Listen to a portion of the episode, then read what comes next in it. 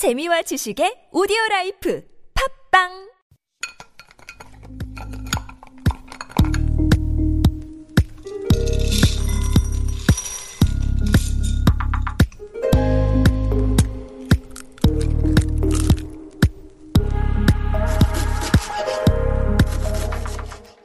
Hello, hello. My name is Matthew Chung. Welcome back to Super Radio. This is Korean Delicacy on T B S E F M one oh one point three.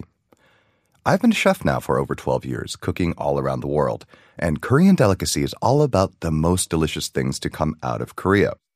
Everyone experiences cravings, those irrational pangs of hunger that strike for specific food. Sometimes they're yearning for something nostalgic. Sometimes you're feeling peckish for something fatty while on a diet. Cravings can even be cultural. We do a deep dive into the science of craving on our Makgeolli and Cheon episode. But my wife, she experiences what I call seasonal cravings. I've never seen anything like it. No, it's not craving bingsu in the summer or tteokguk in the winter.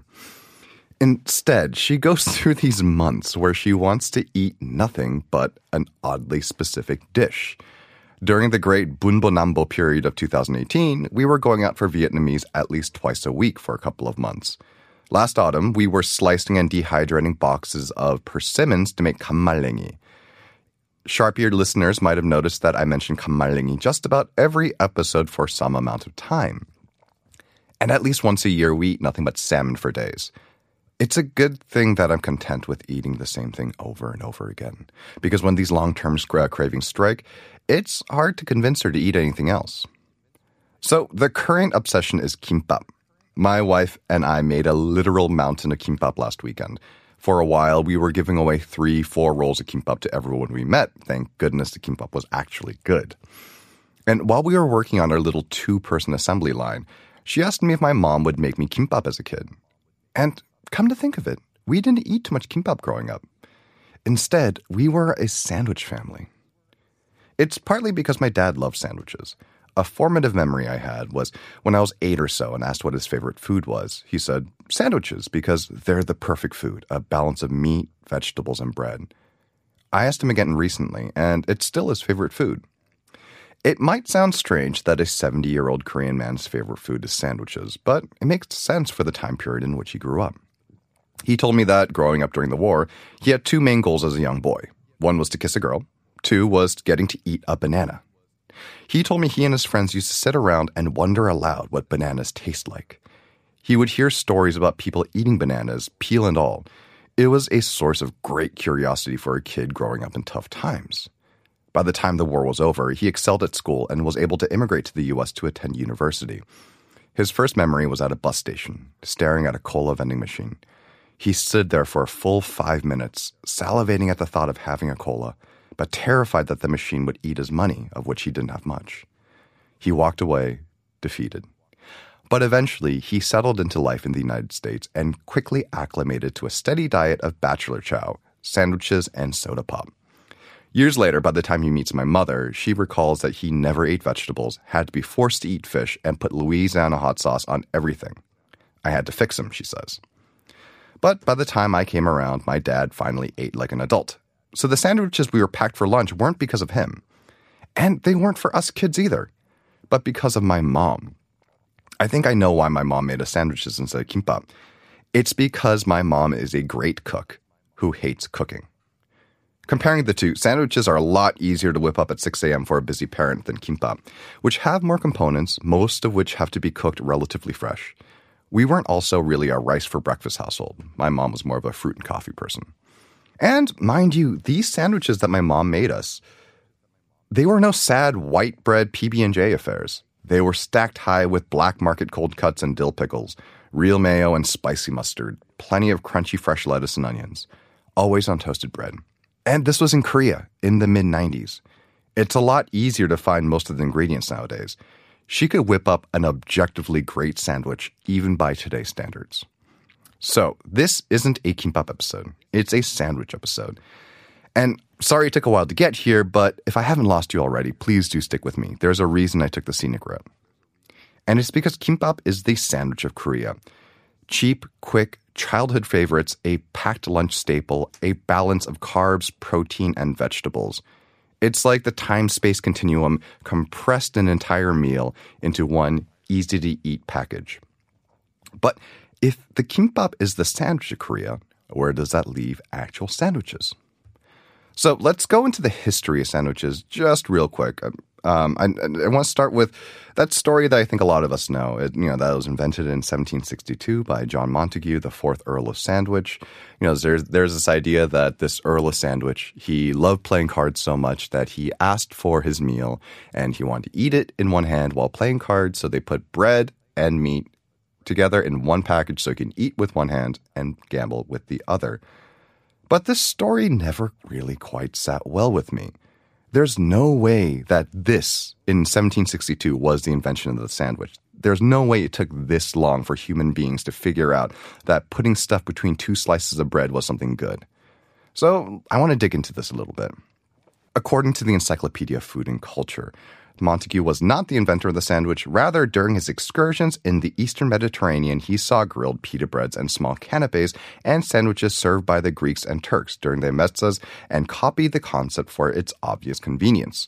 There is no doubt, however, that the Earl of Sandwich made this type of light repast popular among England's gentry, and in this way, his title has been associated with the sandwich ever since. And even during Western history, sandwich-like foods have been consumed for centuries. During the Tudor periods, slices of buttered bread would be the foundation for meat dishes. And during medieval times, a trencher referred to a piece of bread that peasants would use as an edible plate to eat them, their meals off of. The earliest mention of food eaten between two pieces of bread is from the first century B C, where the rabbi Hillel the Elder put lamb and herbs between two pieces of matzah. It wasn't later until the twentieth century, however, where the sandwich comes to Korea. Ask your average Korean what a sandwich is, and they'll basically describe something that most closely resembles a convenience store sandwich.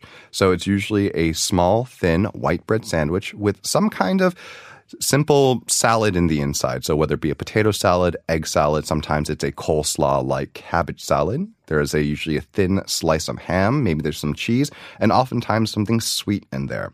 And it's largely unchanged from what's most likely the original Korean sandwich, the salad sandwich of the seventies and eighties, which, again, egg salad, potato salad, coleslaw, cabbage-type uh, salad. And this is largely what still remains the picture of a sandwich for your average Korean today. In fact, one of the latest sandwich trends from last year uh, follows this format. It's, again, potato salad, cabbage salad, and a layer of jam in a triple-decker sandwich. And this became a cult phenomenon when it was known that this was a sandwich uh, served in a cafeteria that's meant for Korean K-pop singers and their staff and exclusive only to them. And this uh, it became known that they served this in the cafeteria there, and it took off virally. Another famous Korean sandwich is the toast, the Korean version of the breakfast sandwich. So it's kind of half between a Monte Cristo and a breakfast sandwich. So it's usually egg-battered uh, bread. In the middle, you usually have some kind of uh, ham, cheese, and egg. Again, usually uh, some uh, some kind of cabbage salad in there and a little bit of sweet. Oftentimes, they'll uh, they'll pour a whole white sugar on the inside as well. But one thing that all these Korean sandwiches have in common is price. They're extremely affordable. And we're going to go back to kimbap in a second because there's a lot of price parity between the two. A roll of kimbap and a simple sandwich are often priced the same way. But for now, we'll talk about the fact that there are different regional styles of sandwich now widely available in Seoul. So that mass transit-themed fast food chain, you know the one, now they have over three hundred locations in Korea, up many, many folds from just about five years ago. And other styles of Asian sandwiches are definitely popular. In fact, I think they might be the most popular non-Korean style of sandwich here in Korea. Things like Vietnamese banh mi, and then you also have pork cutlet sandwiches as well. You have high-end bars in Cheongdam-dong that will serve expensive bougie versions of these. You also have North African and Middle Eastern style sandwiches. There is a famous Moroccan sandwich place in uh, the Itaewon area that is very beloved. And then you have kebab stands that are selling uh, Middle Eastern style sandwiches, as well as late night food trucks in the Itaewon area as well. I know that I spent much of my early twenties, very, very early in the morning, eating delicious Egyptian sandwiches. And then you also have new specialty purveyors of deli meats and charcuterie.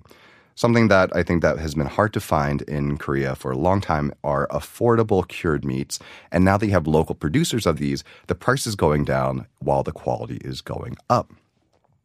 And I want to get back to that price point because all these different kind of international regional style sandwiches, they're a lot more expensive than the Korean style. And when people say that you can't get a good sandwich in Korea, really what they're saying is that you can't get a sandwich that they're used to at the price that they're used to as commonly as they're used to. So if you are missing, if you're from elsewhere and you're in Korea and you are missing that convenience of, of having something immediate and good and that easy-to-eat package right away, maybe you have to forego the sandwich and instead settle for a roll of kimbap. That's our time for today. Thank you for listening to Korean Delicacy on Super Radio. Check out our Instagram at Super Radio one oh one point three, and please send any episode requests to Super Radio one oh one point three at gmail dot com. Thank you for tuning into T B S E F M. I'm your host, Matthew Chung, and I'm off to lunch. Spend, spend, spend the night. That's what I'm talking about, boy. I'm just saying. Uh, and I ain't playing. It ain't like that with me when we be laying.